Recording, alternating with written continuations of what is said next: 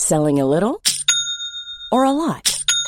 Shopify helps you do your thing however you cha-ching. Shopify is the global commerce platform that helps you sell at every stage of your business. From the launch your online shop stage to the first real life store stage, all the way to the did we just hit a million orders stage. Shopify is there to help you grow. Shopify helps you turn browsers into buyers with the internet's best converting checkout. 36% better on average compared to other leading commerce platforms because businesses that grow grow with Shopify. Get a $1 per month trial period at shopify.com/work. shopify.com/work. Hey there, it's Michele Norris. I'm host of a podcast called Your Mama's Kitchen. When I travel, I'm usually looking for a way to find a taste of home when I'm not at home. And one of the things I love to do when I am at home is entertain. And Airbnb allows me to do that. When I was in California recently, I rented a house that had a great kitchen. And when we were sitting around the table, we're all thinking, we're in someone else's house. Someone could be in all of our homes as well. If you have a home, but you're not always at home, you have an Airbnb. Your home might be worth more than you think. Find out how much at airbnb.com/slash host. A word of warning this podcast contains discussions that some listeners may find distressing or triggering. Please use your discretion.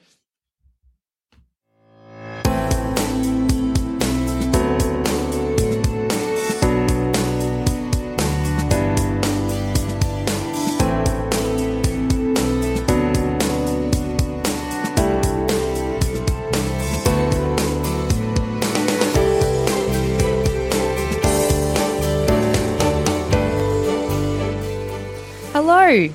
Just before we start this week's episode of Reclaim Me, I was wondering if you could do me a favor. Can you please go onto the app that you're listening on, click that subscribe button, and rate and review this podcast? It really helps me reach other listeners and other survivors and allow them to tell their story and to learn from this podcast too. Now to the show. Hello and welcome to Reclaim Me. I'm Madeline Heather, and today I am joined by a very special guest from New York City. Hi, everyone. Um, thank you, Madeline, for having me. Uh, my name is Taylor, and I am a host of my own podcast, Tay Talks. I'm also a survivor of sexual assault, uh, intimate partner violence, and narcissistic abuse. And I'm really happy to be here to be able to just share my story and connect with you. Thank you so much for joining me um, today we were just talking, and you said that you're not in New York City at the moment, but you grew up there. Um, tell me a bit about what you're doing at the moment. Yeah, so at the moment, I'm currently in upstate New York. Um, I am a junior in college, uh, so I'm majoring in international relations and citizenship and civic engagement um, with a minor in Chinese language. So almost there. I have one more year left of undergrad, and then I will hope to go to grad school and kick it off um, my academic career from there. That's so wonderful and exciting. Um, and I can't, I mean, I remember me finishing university. It was the most fun um, time of my life. I, I miss studying, so I went back to do it um, myself, and I'm doing more um, university at the moment. But it is such an exciting time of your life, and you're studying something quite unique. Yeah, absolutely uh, quite unique, but also challenging and frustrating. I think for me, I want to create change and I want to help as many people as I can. And uh, with my major, I can do all of those things, but it's also so sad to see how many people are suffering and how many social issues we really have, you know, world globally, not just here in the U.S. Um, but I'm looking forward to it and seeing where this path takes me. Yeah, absolutely. And I think I really resonate with that feeling of, you know, what can I do more? Mm-hmm. Um, you know, I recently watched Seaspiracy. Um, and I mean, I don't know if I believed the whole propaganda of it, but at the same time, just watching it going, there are so many issues that we all need to be across or that we can all do better. Um, and it's easy to often feel like you're not doing enough i think. So right. i don't know i think it's been really important to be aware of them but also focus on things that we're really passionate about so that we are at least doing good in an area. Absolutely absolutely. Do you mind telling me a bit about yourself and a bit about your background and and how you found yourself in um in having to tell a survivor's story. So you've got your sexual assault and and intimate partner violence. Do you mind explaining a bit of how that all um, came to fruition? Yeah. Um, so I I was 19 um, when it happened. Um, I was involved with someone who we weren't in an exclusive relationship. Uh, this frustrates me because when I describe this, it's actually what makes me feel like my story is not valid enough um, because we weren't in a relationship. Um, okay. Like my generation, we call it the talking stage, right? A situationship, and I feel like that's kind of the best way to describe um, what our relationship was. Um, things uh, picked up um, pretty much my second semester of um, college at the time, and I was throughout the relationship. I there was definitely lots of emotional and mental um, abuse happening that I wasn't aware of. So there was a lot of manipulation, a lot of guilting, um, gaslighting, but everything started off like super happy and super lovable. Um, and then winter break came around and things kind of changed. Um, a winter break, I wanted to end things. And I really do believe that that was my gut telling me um, that something wasn't right. Um, because leading up to that, there was so much pressure of uh, the conversation regarding sex and being sexually intimate and active in that nature. And I was very clear in the beginning that that's not what I wanted. I didn't want to have sex with this person. I, you know, talked to them often about it and that I wasn't comfortable having sex. Like I just that's not what my purpose was. And I had said like if that was what, you know, you wanted, you know, that's totally fine, but I don't I can't be a part of that. That's not for me. That's not how I was raised. I I need some sort of commitment. Yeah. Um and so throughout our relationship, the conversation just kept on occurring. Um it was a lot of negative words like, "Oh, you're such a goody two shoes," like, "Are you ever going to give it up?" Um things like that. I can get it uh, anywhere else. Well, this girl does this. Like, why can't you do that? Why don't you do this? Um, so a lot of those negative um, pressures, um, I would say. Um, and so we fast forward to the next semester. Like this went on for about nine months. Um, mm. And it was like, it's, interesting looking back and fully removed, like being removed from this relationship. I s- missed so many red flags. Um, and so now seeing it and now educating myself and educating others about intimate partner violence, um, I'm able to see things that I, I definitely was blinded by um, at the time. Um, but there was, you know, lots of different experiences that I think for me seemed normal um, that wasn't normal. Um, so I recall the person was away and like they were texting me from a different number and um, just like very strange behavior um, that didn't align with like what we were doing already. Uh, I th- going forward, like there in between that those gaps in between when the assault actually happened, um, there were a lot of red flags. Uh, I'll just say that a lot of red flags. And um, it was a Thursday night when it occurred. Um, my memory is very um, fogged uh, uh, in regards to it. Um, I just remember it happening. Like I was literally begging in my head to stop, and like that I was in so much pain.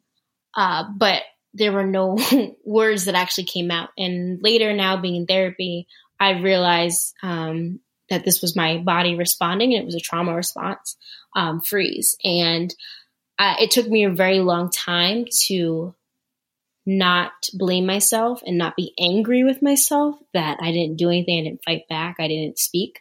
Um, and instead realizing that my body was protecting me and doing what you know she needed to do for me. Um, yeah, absolutely.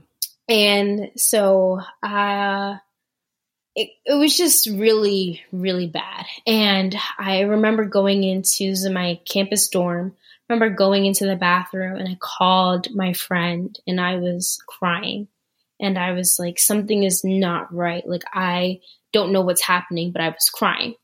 And um, I remember him knocking on the door, asking if everything was okay. I said, yeah. I came back into the room and like he just asked like oh, okay like do you want to go watch a movie or like get something to eat downstairs something like that and so we did that slept next morning like business as usual like day continued went to class everything right but something was very wrong my i was bleeding um and i had assumed that it was just my period um and i was just on my cycle but it was really early. Um, I didn't think to go to the doctor. I have a history of irregular periods anyway, so I just assumed this was a normal thing that is always happens, right? Until I started bleeding for two weeks straight.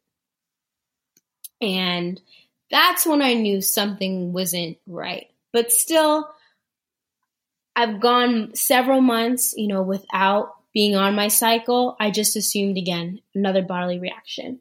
And so during yeah, it's just time, an irregular, right? Exactly. Yeah. And so during that time, I now learning more about fawn response. Um, I actually remember I had texted him. Maybe it was like a, a couple days or a day after, and I was like, "I think we should talk about what happened. Um, I don't know what's wrong with me, but like everything, like basically tightened up that night." right? And what I've learned is that that was my body telling me whatever was inside of you shouldn't have been inside of you, right? Yeah. Um, and so I had a fawn response. I was like asking if I did something wrong, like what's wrong with me, all of these questions. Um, still, nothing, nothing, I, I couldn't come to terms what happened, right? Now we fast forward and there are other young women who start speaking out on social media and sharing their experience with the same individual. Um, I was at lunch with my mom when I saw the post. Someone sent me the post, and I said, Holy shit. Oh my gosh. And I started shaking in the chair. Mom had no idea what was going on. I had no idea what was going on. I just had to call a therapist. So I called my therapist and I was like, this is what what I just saw, but what I just read is something very similar that happened to me. And social media is calling this rape, but I don't feel like I was raped, right? And so we are going over every detail, right? Every experience. Mind you, prior to that, I was talking to my therapist just about this person and the nature of our relationship, right? It was lots of toxicity happening, lots of, um, like I said, gaslighting. Even after we ended things, lots of gaslighting, still trying to get in contact with me, getting in contact through my friends um, with and trying to get to me uh, after I've shared that I didn't want to speak to them, right? Lots of lots of things going on. Um, but when I realized what happened after I spoke to my therapist. Um, ironically, I, I talked to my friends about what was going on. I had a few trusted friends, and they all said, I didn't want to say anything to you, but I knew that you were assaulted, and I wanted you to figure it out for yourself. And oh. even when I and, and those friends, same friends, were the ones who actually were making me aware of the red flags. Um, okay, so they were kind of telling you as as you were going through this. Going through this, yep. Yeah. Um, they were telling like I remember one friend. I like sent her the screenshot because I didn't know what to say. Like he was just really aggressive and rude, and she was like, "He is gaslighting you. Like I need you to see that he's gaslighting you, and you need to tell say something." Um, and that was the first time like I actually realized what gaslighting was and what was happening. Um, yeah, absolutely. And I think that's one of the scariest things um, about being in a mentally and emotionally abusive uh, relationship or involved with someone, both intimately and as a friend, is that you don't see it because your mind is playing tricks on you, right? And they are so good at at the skill, right? They're so good at making everything about them, which was that was my case for my perpetrator. Everything was always about him, never about my needs or wants, never about what made me feel comfortable. All the attention had to be on him. Absolutely. And I think it's just something that needs to be highlighted in this format as well, because we often don't know that this is happening around us. And mm-hmm. when gaslighting happens, and it happens consistently and over a long period of time, your recollection and what you perceive to be normal can change. So. With that, the other kinds of abuse can really come to the forefront because you're already in a state where you're not reacting in the way that you normally would because you're not trusting your instincts or your perception. Right, absolutely. Um, and I think for me, I I didn't come to terms with my experience for a while. Um, I was in therapy, uh, talk therapy one on one, and then I went to group therapy, which was specifically for survivors. My therapist um, over the summer had recommended me for group therapy, and she's like, "I think this will help you in reaffirming your experience." Um, yeah, and I went, and I was very scared because um, one, just disclosing. I, it, it's felt really comfortable disclosing and talking about things to strangers, but uh, the last session was about disclosure, and we all had to share a story. And um, I was the last one to share, and I was not only relieved, but I felt so supported um, in my story and in my experience. Um, and it was very different from a lot of the other survivors in the room. And I think that's what's been so challenging for me to come to terms with my assault is because it's not like what's pictured in the movies, right? It wasn't aggressive. It wasn't in a dark alley. I didn't have any physical bruises on me, right? And it wasn't with a stranger. It was in my dorm, my home, with someone who I knew and trusted, right? And even liked a lot, right? Yeah. And it was in a space where where I felt comfortable. And we don't see that in movies. We when we hear rape, when we hear sexual assault, we think the worst of the worst. And that's not always the case. Most of the time, the victim knows their assaulter, right? And I I don't think we normalize that enough in in society and in our culture that it's not like the movies. Um, and so hearing, you know, the other uh, survivors in the room and hearing their experience and how different it was in mine, it did make me feel like, okay, my story is not important and my story doesn't matter. But when I did share and after I shared, I always felt like when I disclosed my story, um, didn't start publicly disclosing until um, to strangers until November for Domestic Violence Awareness Month. But when I started disclosing, I every time I, I talk about it, I feel like I'm going insane. Like I feel like I'm crazy.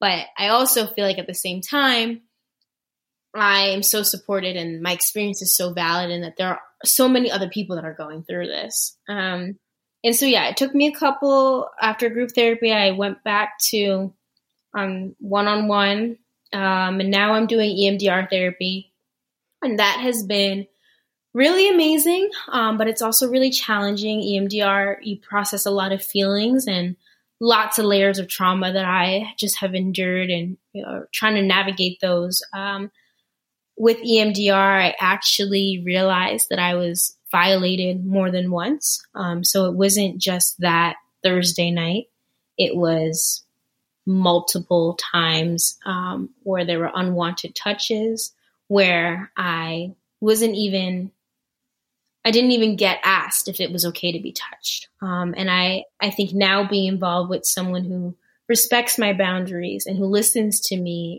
and who consents all the way and asks before doing anything, I realize what consent is and what it actually looks like. And that it's not it's not as clear as, you know, we think and in something as simple as okay, I can touch you, you said yes, but you didn't say I could touch you here, right? I, I can touch you, you know, put my hand under your clothes, right? Like those things. And I, I think being in my relationship now, like I'm able to really understand um, boundaries and, and just feel so supported in that way that I wasn't before. Um, and so I came to terms with my um, assault uh, this couple weeks ago, actually, not too long ago. I used to always say I acknowledged it, but I didn't accept it. And I've now come to a place where I've, I've accepted it and it is a part of me and will always be a part of me, but it doesn't define me. And now I'm just, you know, ready to heal and ready to take back my power and my voice. Absolutely. And I think some of those things that you said are so um, powerful, especially with consent. Um, and consent needs to be, you know, informed, freely given. It can be removed, um, unambiguous. And mm-hmm. when you have somebody that says no or that indicates that they don't want to do something, and then you try to gain consent by coerce, coercing them into mm-hmm. saying yes or pressuring them into saying yes, that is sexual assault. And that's something that a lot of people don't understand.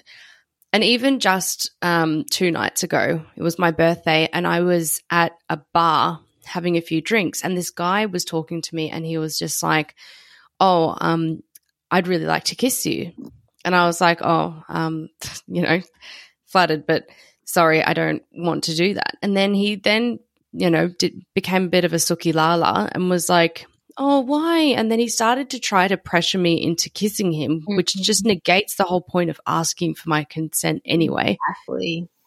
But you can see it was so awkward.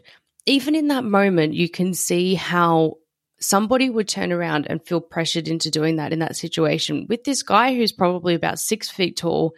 He's quite built, he's pretty big, and I was alone with him. Like I was surrounded by people, but um, I was actually like in the pokey. So my friends were out the back and I was in a different area. Like, mm-hmm.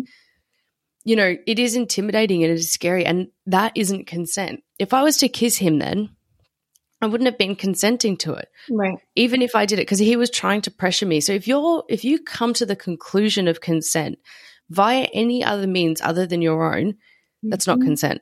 And I think that's something that we don't talk about enough. And yeah, we don't especially with what you said as well about you don't know what's wrong with you, but it's been, it would have been so hard for you to consistently over this period of time have your boundaries challenged, having your boundaries not met.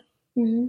And then for you to be made to feel as if there's something wrong with you yeah. throughout that time for not, I don't know, giving it up.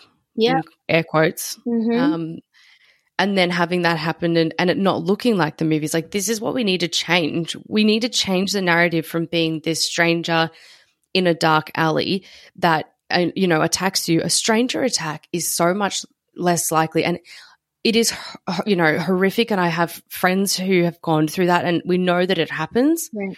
but majority of cases are known to the victim like somebody that they know and somebody that they trust. Mm-hmm. and I was reading the Australian Bureau of Statistics for 2019 to 2020 sexual assaults, and there was there was so many. I think it was over 80 percent of sexual assaults were known to the victim. So as a family member or a you know intimate partner or as just somebody like a friend. Mm-hmm. And that's what's scary, I think, as well, is that we're always on edge looking out for these strangers that might come out of the bushes and attack us when we need to be looking at the people that are standing next to us. Mm, yeah, absolutely. And you know, your your comment about the consent and um, your experience is exactly what happened with me. Right? It wasn't. It was something that I was pressured and forced to do, but it wasn't an enthusiastic. Yes, I wanted to do this um, and I just, I sit here as, you know, we're talking, I'm looking back into my current, um, involvement with my partner. And I remember I, I waited a very long time. And when I was ready, I was like, yes, I'm ready. And that's when I felt powerful and I felt like my voice was was here like I that was me and my boundaries were respected but when my assault happened that wasn't the case and coercion is something that we don't talk about enough and it's not taught about in school. Um, i didn't learn about coercion until i actually was in therapy and until i brought up the example or brought up yeah. my experience in therapy. And that's when i learned so much. And you know literally my eyes and mouth were wide open like whoa there's so much to unpack here. And and I think that if this was taught in a lot of schools, I don't know how it is in Australia, but this is not something that's talked about in schools here. But if it was, I, I think it would bring awareness to so many experiences that have happened, especially on a college campus. Absolutely. And, you know, especially bringing up college campus. I mean, in Australia, there is a massive push and a big um, issue with rape culture in universities mm. um, and them being covered up by universities. They're not treated the same way for some reason, and we're doing a lot in that sense. But in terms of consent education, I never had any. I think the only discussions really that we had at school were few and far between, and it was more tailored around like, you know, wear a condom, try not to get herpes, right. like things like that were very bland and basic, not talking about sex as it, sex was talked about as if it was something that was a topic that should be avoided. And I think when you when you add and combine all of those factors, you're not going to create safe sex situations. One of the things I think I think about and I've thought about a lot recently is, you know, my parents as well weren't people who openly spoke about sex. Like I never really had any information about it other than what my friends and stuff told me. So consent never was never a part of the conversation. But I think, especially if you take, um, especially a man, for example, if they've grown up in a family where they've been taught, you know, just by being around their family that sex is not something to really talk about, like it's not an mm-hmm. open conversation, you don't give them the education in school. They start to go through puberty and start watching porn. Right. And I think more than 80% of porn in a recent study said that there was in there were acts that were performed in the pornography that was actually being, you know, consumed mm-hmm. that were involuntary, um, uh, like not consenting type behavior. So there was choking, you know, there was fake kidnaps, there's things that are quite violent. And if you haven't taught a kid anything about sex, right. and then they're just consuming porn and figuring out for themselves what they want to do or what other people they think other people are doing because porn says that's what's normal, right. how do you expect them to have the tools to navigate a healthy sexual relationship with a partner when their only experience is that? And that's something that I think about a lot. However, like recently, in the wake of, um, you know, the massive campaigns for sexual assault awareness mm-hmm. that are happening currently, in the state that I live in, in Victoria, consent education in schools has now become mandatory um, as a part of law. I wish um, we had that here. I work at Planned Parenthood, and one of my my roles is education and outreach um, to high schoolers and college students. And I have been doing all different ways, figuring out all different ways to connect with the youth um, about about little things that I think, you know, like you said, having these conversations at home, I also didn't talk about sex a lot at home. Um, it was kind of a taboo topic, the basics, make sure you're protected, all of that. But we didn't really talk about relationships. Um, I actually didn't disclose to my parents for a while. I didn't disclose to my dad until uh, seven months after. Um, and I didn't disclose to my mom until about 10 months after. Um, and, and mainly that a lot of that came from like worried what they would think. And I think that growing up, I just, we didn't have these conversations. So for me as an educator and also just as a young person in college, I'm like, okay, well, let me try to be the big sister for the high schoolers and have these conversations because maybe they were like me in high school and they couldn't talk to their families about this, right?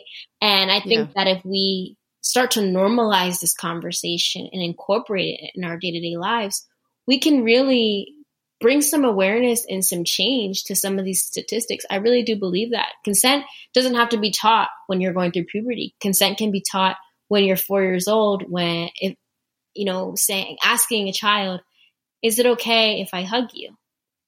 And if that child says no, then you as the adult need to respect that boundary, right? And and that child will later on learn and understand when they're incorporating those type of boundaries into their day-to-day lives, their sexual lives, their intimate lives, right? They will understand what consent and boundaries are if they're taught at a young age and not something that they're just learning for the first time ever, like you said, after social influences, right? Video, videos, um, pornography, what's being showed on movies, right? They're learning and talking about consent and navigating relationships at a younger age. Ever catch yourself eating the same flavorless dinner three days in a row? Dreaming of something better? Well, HelloFresh is your guilt free dream come true, baby. It's me, Keke Palmer. Let's wake up those taste buds with hot, juicy pecan crusted chicken or garlic butter shrimp scampi. Mm. Hello Fresh. Stop dreaming of all the delicious possibilities and dig in at HelloFresh.com. Let's get this dinner party started. This is Paige, the co-host of Giggly Squad, and I want to tell you about a company that I've been loving, Olive and June. Olive and June gives you everything that you need for a salon quality manicure in one box. And if you break it down, it really comes out to $2 a manicure, which is absolutely insane. It's also so easy to get salon worthy nails at home with Olive and June. The difference between how your nails used to look when you did them yourself and now with the Mani system is a complete game changer. The best thing about Olive and June too is it's a quick dry. Dries in about one minute, lasts for five days, and full coverage in up to one to two coats. Visit oliveandjune.com slash perfect Mani 20 for 20% off your first system. That's oliveandjune.com slash perfect Mani 20 for 20% off your first system.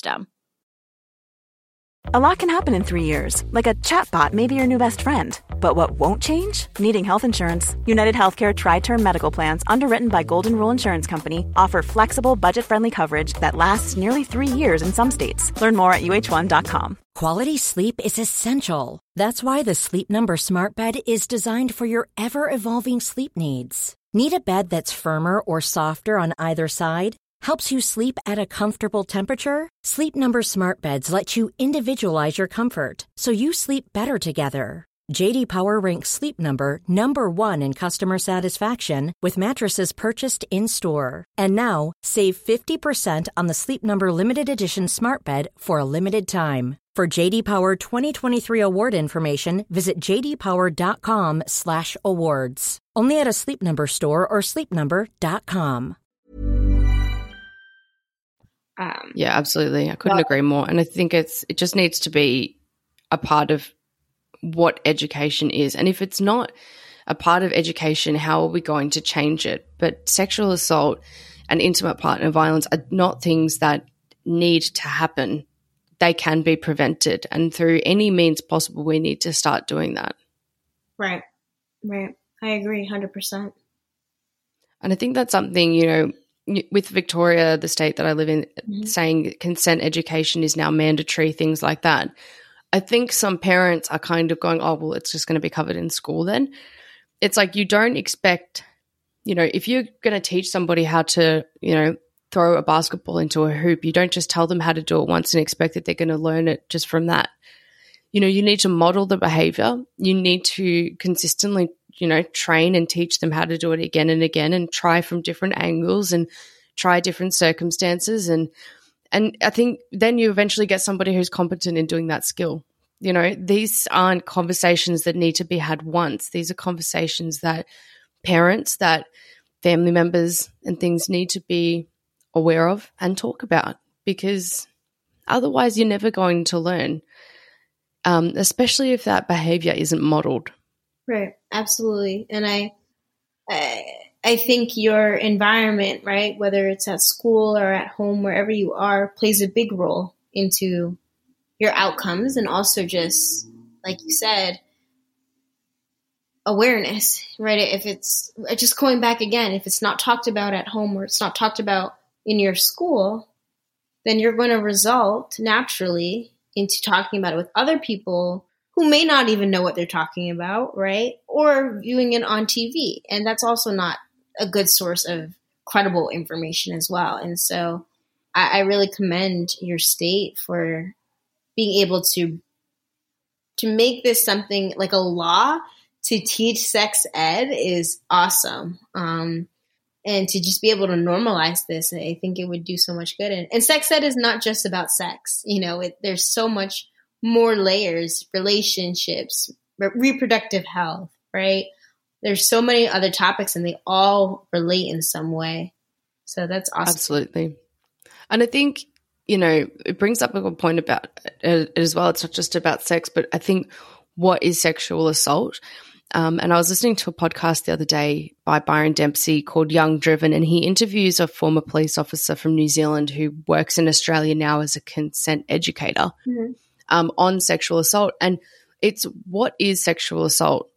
And I think the, the discussion around what sexual assault is needs to be ha- had because I think people think that it's the it's the biological term of a male and a female where you know it's penile penetration and that's it whereas actually what the law states is that it it isn't that that it can be done by something that is manipulated by the offender, like an, an object or them their fingers or their, you know, they can sexual assault can look very differently. Um, and what we were talking about was, you know, young boys have gone or young men have gone into and I'm sure older men have as well, but the example that was given as well on the podcast that they discussed was um, you know, guys have gone into a police station to be interviewed about a sexual assault and they'll go, no, no, no, no, no. I didn't. I didn't sexually assault her. I just digitally penetrated her with my fingers mm-hmm. uh, consistently and whatever. And it's like you're actually admitting to sexually assaulting somebody. Right. That is sexual assault. Right. But they're not aware of that, so they're admitting to it freely because they don't understand that what they've done is wrong. Exactly. And not all of the time people are doing things that they think you know are wrong, but that doesn't negate the fact that they are. Right. Absolutely. And I think that's where, you know, a part that we need to talk about more as well is just that, you know, if even grabbing somebody and kissing them is is an unwanted touch. That is mm-hmm. a sexual type act and it's something that obviously is on the lesser scale compared to um, you know, penetration of any kind or anything like that, but it's still unwanted. And if we allow one, we're going to continue to allow the rest. So it needs to be talked about. Absolutely. And I think that, you know, you you're touching on some key points here. Sexual assault is not just penetration. It's not in a heterosexual relationship. It's not penis vagina, you know, penetration, right? It's it could be various other unwanted touches that are enacted through hands, right? Or or the way that you're even kissed, right? Like, like you're saying, like it's not, and I think that that's something that society, again, when you think of sexual assault, you think of rape, you think of stranger, you think of heterosexual relationships, and you think of forced penetration. And that may not necessarily be the case for every survivor. Um, and it, it's an unwanted act, period, right? That's not, it, it doesn't matter. It could be something that it doesn't have to just be penetration is what I'm saying. And I, I, think that I, I wish one of the things, if I could change something in the world, that would be one of the things that I would want to change everyone's understanding that it's not just violent penetration. Um, yeah. And, it, eh, you know, boundaries are so important. And when those boundaries are cro- crossed, right, when something is happening that you don't want to happen and, and even if, and I, some people say, well, they didn't say no. You can tell 100% if someone is not comfortable, right? Like facial expressions, all of that. Cues, if they're staying silent, like I remember my therapist just talking about different things and she said, well, silence, right? Um, if you're having sex with someone, you should be communicating and checking in. That's also part of consent. Is this okay? Does this feel okay? Right? But if none of that's happening and you know someone has a, a dissociative response or a, a freeze response, like something is not right. And I feel like we should also teach those things on how to be aware and just also how to check in with your partner. Um, Absolutely. And it's interesting because I've had a lot of people say, you know, well, I don't want to ruin the mood by consent, you know. And it's, you know, my response is always, well, you couldn't ruin the mood more than sexually assaulting somebody. Right. But yep. consent and continued consent can be hot. It, you know, yeah, like absolutely. Especially hearing your partner say yes, they want to do this, or seeing mm-hmm. them show you that, and that's where the term enthusiastic consent that I love so much um, comes into it because you're right. And I think what is it? I think there's a random statistic somewhere that it's like over um, 80% of communication is nonverbal. Um, so, you know, you're, you're exactly right. You can tell if somebody's not comfortable. You can tell if somebody's not into it. You can tell if somebody's just kind of laying there or uncomfortable or don't want to particularly be there. But them not saying no does not mean yes. Exactly. And consent can be withdrawn but consent, I think it's it's never going to be a law, and I've said this on this podcast before. It will never not will never be a law, but for everybody to strive for enthusiastic consent at all sexual interactions, even if it's your partner um, that you've been with for ten years, that needs to be the standard that you go for. Because I've been in a long term relationship, and I'll tell you right now, like just even thinking about it and saying this out loud is really new for me, but you know, I, I remember there was more than one occasion where I'd be like, no, I don't want to have sex or I'm not into it right now. And he'd consistently like grab my head and try and force me to give him um, oral sex. Mm-hmm. And there were times that I did it. And I was like crying almost, like, I don't want to be doing this. I'm like choking. I hate it. I feel shit about myself. I feel like a vessel. And there were mm-hmm. times that he had done that to me, which is sexual assault. But in your mind, you don't consider it as that because we're programmed to believe that it is, you know, penile penetration and it's the girl that's screaming, right. you know, in the street. And you don't think that that act that your partner's doing to you is as bad as what it is. And I, I don't know why, but that just flashed into my mind. I'm a bit yeah. Um, no, I, I remembering that is quite hard. I re- resonate with that same experience. Um, that is what happened with me. Um, that that was the post that I you know I had shared that I saw. Um, and mm. the other survivors shared that she was forced to give oral sex, and that was that was me. And yeah. I didn't think this was right. Like I I can literally as I'm saying this and speaking this, I can feel like his hands pushing against my neck. And yeah.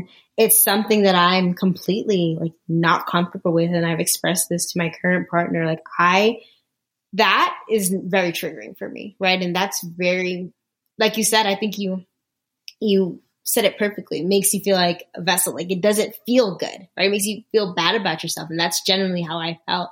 And I think that part of it as I, I associate with multiple experiences before leading up to the very big one, right? Is that whole, okay, but this is not how it is in the movies, or this is not what's talked about, right? And yeah. I think it, this is also what makes it a little bit challenging, I feel like, for a lot of survivors, including myself, to speak up um, or to even just tell their story, disclose to anyone. Um, because who's going to believe me? And yeah. I definitely felt a lot of that because who is going to believe this experience when this is not what's shown? This is not the normal for everyone, right? Like my, I feel like with me, like my case was like something that I never even saw or realized. And quite honestly, the first time I saw it, something similar, at least the emotional mental abuse, um, is when I watched the movie, the Netflix movie, um, Malcolm and Marie. Okay. I don't know if you're familiar with it, but um, it is a black and white film and a really great film, very triggering, um, though. So if anyone watches it, you know, be advised. But I uh, that was the first time I ever saw like something similar to my relationship. Um, and I and I think that that's so sad because it's I don't know it's hard. I think it's really hard coming to terms with a lot of things if it's not something that's a talked about in your household, right? Or b yeah. you don't see it, right? You're not taught about it. You don't see it on uh, on TV, or society tells you it's only supposed to be violent penetration. And if that's not your case, then it sometimes it can make it feel like your your experience is invalid and like not good enough. Absolutely, and I think especially with intimate partner um, abuse. Mm-hmm. You know, you don't walk down the street and see somebody being abused. You don't notice what's going on, and people put on a facade and make sure that.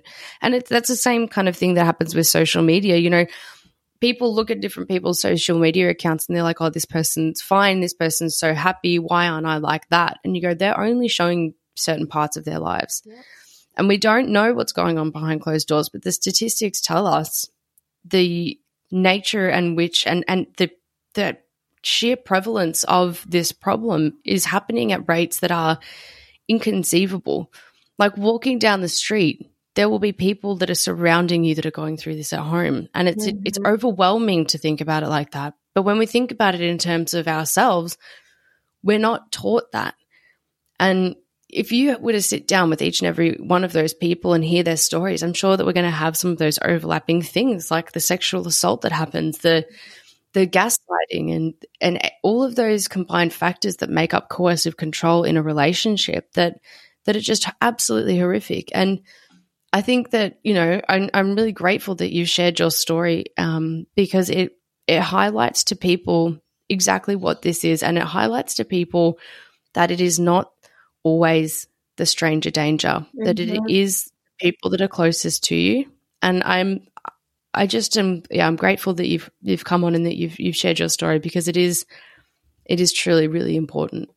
Yeah, absolutely, and um, you know I, I think this is what my my calling is is being able to share my experience. And i think that's the work that i'm trying to do with my own brand is bring awareness to it and attention to intimate partner violence because it's not something that is talked about enough. And it's like you said it's not just a stranger danger experience um, and I, I think you you hit it on point in terms of not knowing what's happening behind closed doors, right? Like like I said, I, I showed up to class, I showed up to all my responsibilities, all happy and dangling, but when those doors shut, that's when I felt like I was losing myself. I didn't know who I was.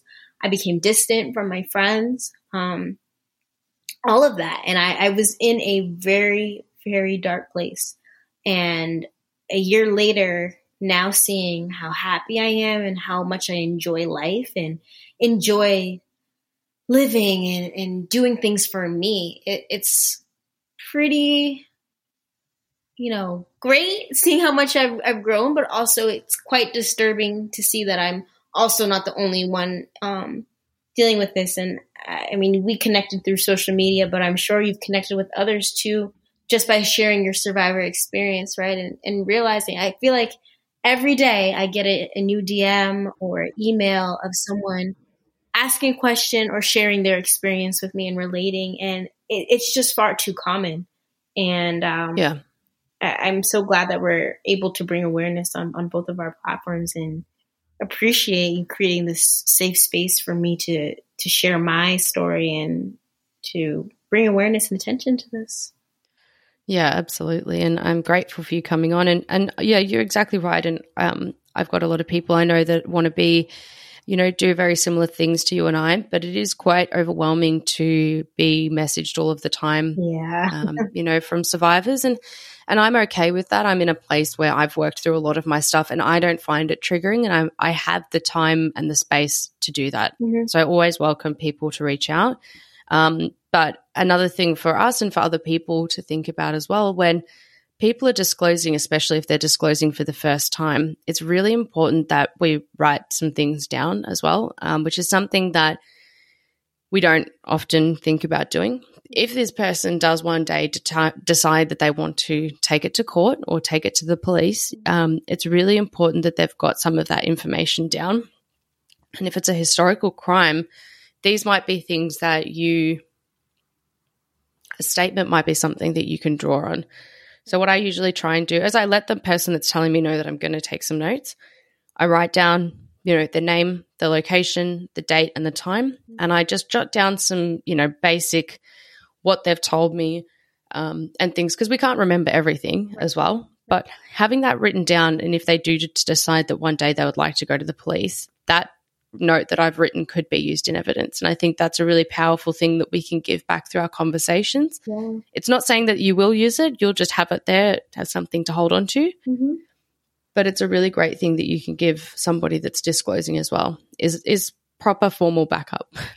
Absolutely. Yeah. No, and I love that idea. I think that, that that's so really great. Um, it's a great gift to give, um, but I also think it's it's a great way to reclaim your power um, eh, or reclaim help to reclaim their power right and memory trauma impacts your memory right but if you're able to remember one thing even if it may seem small it actually may be something that can really be helpful you know um, and so you never know and i'm a big believer on writing everything down i i wrote in my my journal um, everything that kind of happened that night and how I was feeling and not knowing what had happened, right? And now we're talking about months later, that same journal article or page is what has helped me in terms of figuring out if I am going to report and what details do I have, right? And it's helped me in filling in the gaps for some of those those memories that are lost. So yeah, I, yeah. I think that that's so great. Um, and I, writing is really powerful because sometimes, like you said, sometimes you don't remember, and that's okay if you don't remember. But your your body might remember. Muscle memory will kick in. Um, so yeah, I, I, keep a little mini journal with me always, um, and write yeah. things down. Absolutely, and I think yeah, I really encourage other people to do that. Um, but thank you so much for sharing your story, Tay. Do you mind actually going through now? Like, so you spoke about Tay Talks. Do you want to talk a little bit about your podcast um, and your Instagram and everything and, and where that's going now? Yeah, sure. So, um, Tay Talks is a brand that I created. Um, actually, I started Tay Talks uh, my first year in college. Um, nothing on social media. I hosted uh, events on campus um, that I, it was kind of like girl talk. Um, and we talked about different things. So navigating um, college, uh, everything centered around wellness. And so that inspiration started freshman year. Um, I'm really into TED Talks. I have always been into TED Talks. And that is my dream one day to give a TED Talk. Um, and so my TED Talk. What a great goal. Are kind of like that. Uh, so the inspo started off in college, um, but I didn't really know what was what I was doing with it, kind of just for fun. Uh, I blogged a lot when I was in high school. I love writing. And um, over quarantine, I was in a very depressive state. Um, I was, this was when I was really numb and just navigating my assault. Um, I was dealing with all of this by myself uh, as my shared I didn't tell anyone. I didn't tell me any of my family members. I only told my friends that were back home. And I um, used to record these videos, um, just talking about how I was feeling. And um, I had posted it on like my private story with my immediate circle. And my friends were like, "You should start a podcast. You should start a podcast. You should do this. You should do this." And I was hmm. like, "No, that's not me. Like I I'm a full time student. Like, when have you heard a student running a podcast? And everyone wants me to start a YouTube too. And I was just like, no. But I realized how how much me sharing my feelings and talking about how what was going on in my head, even if no one was listening, how much it helped my healing journey. And so I launched my podcast in August and I started inviting friends to hop on. Um, and I kind of took a turn, a relaunch, and wanted to focus more on educating the community about intimate partner violence, um, sexual assault, abuse, um, and sexual health and reproductive health. Um, I did that and still doing it. I've taken a little break from just recording because I don't have a lot of time. Um, but I post um, graphics on my Instagram page. It's at Tay Talks, and I um, provide you know content about IPV. And I also have a website that um, I just like launched and got together. So there, I'm to get back to blogging, and I'm to be posting my own stories and tips. Um, right now, there's only resources available. Um, I'm create my own designs and merch. Um, so I actually work with a couple of um, small business um, illustrators. Uh, so I highlight them as much as possible. Some of my graphics are created by them. Um, and we work towards educating the community. So on my website, you can also shop my merch, um, which is different t-shirts, all related to intimate partner violence, um, related to supporting and amplifying voices of color. Um, and I am launching right now um, healing boxes. So I'm making subscription boxes, which are currently on pre-order on, on my website. And the healing boxes are educational boxes about IPV but each item in the box relates to your five senses and um, has exercises for grounding techniques. So I'm really excited about that. I have some body oils coming up on my site as well. So a lot of um, my approach is about education, but at the same time, I wanted people to have this content with them wherever they go. So on some of my designs, there's quick facts um, on t-shirts about IPV. In my box, there's various infographics and um, information to utilize. Um, I also do practice trauma-informed yoga, so I talk about my experience. Um, I host different workshops and classes. Uh, but yeah, Tay is my my baby. It's the it's my space where I feel like I matter and I feel like my voice is being heard and that I'm recognized. Um, it brings me so much joy, but it's also probably one of the hardest things that I've had to do. Um, being so public with my experience and um, being able to talk about it, I think not only has shown me my qualities and who I am and, and my growth and my strength, but I think it's also helped so many other people. And I hope that's that's my hope is that it connects other survivors and reaches to allies and educates someone, anyone on this experience. Absolutely. And you are doing so much and it's so incredibly amazing. And I will link all of those resources, um, your website, your Instagram, everything um, into the show notes for this episode and post it on my Instagram as well.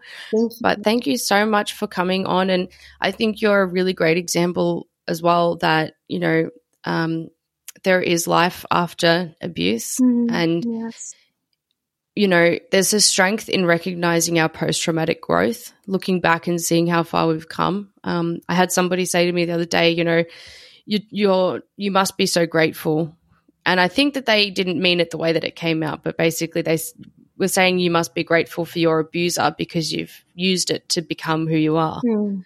And I think for me, it's just really important that we never say that. Yeah.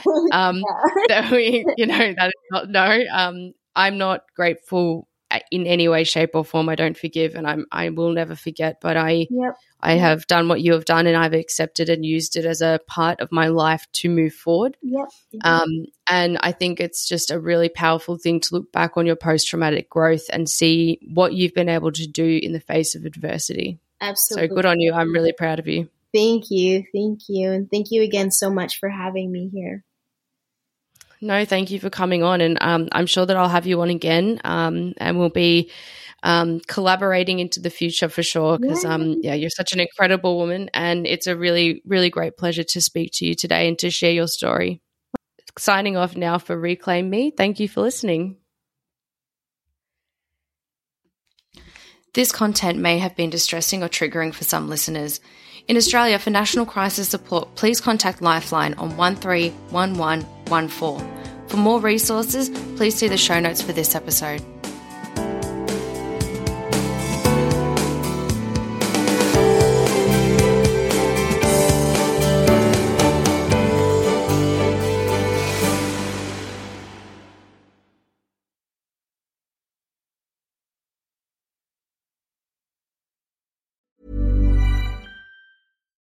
Hi, I'm Daniel, founder of Pretty Litter. Cats and cat owners deserve better than any old fashioned litter. That's why I teamed up with scientists and veterinarians to create Pretty Litter. Its innovative crystal formula has superior odor control and weighs up to 80% less than clay litter. Pretty Litter even monitors health by changing colors to help detect early signs of potential illness. It's the world's smartest kitty litter.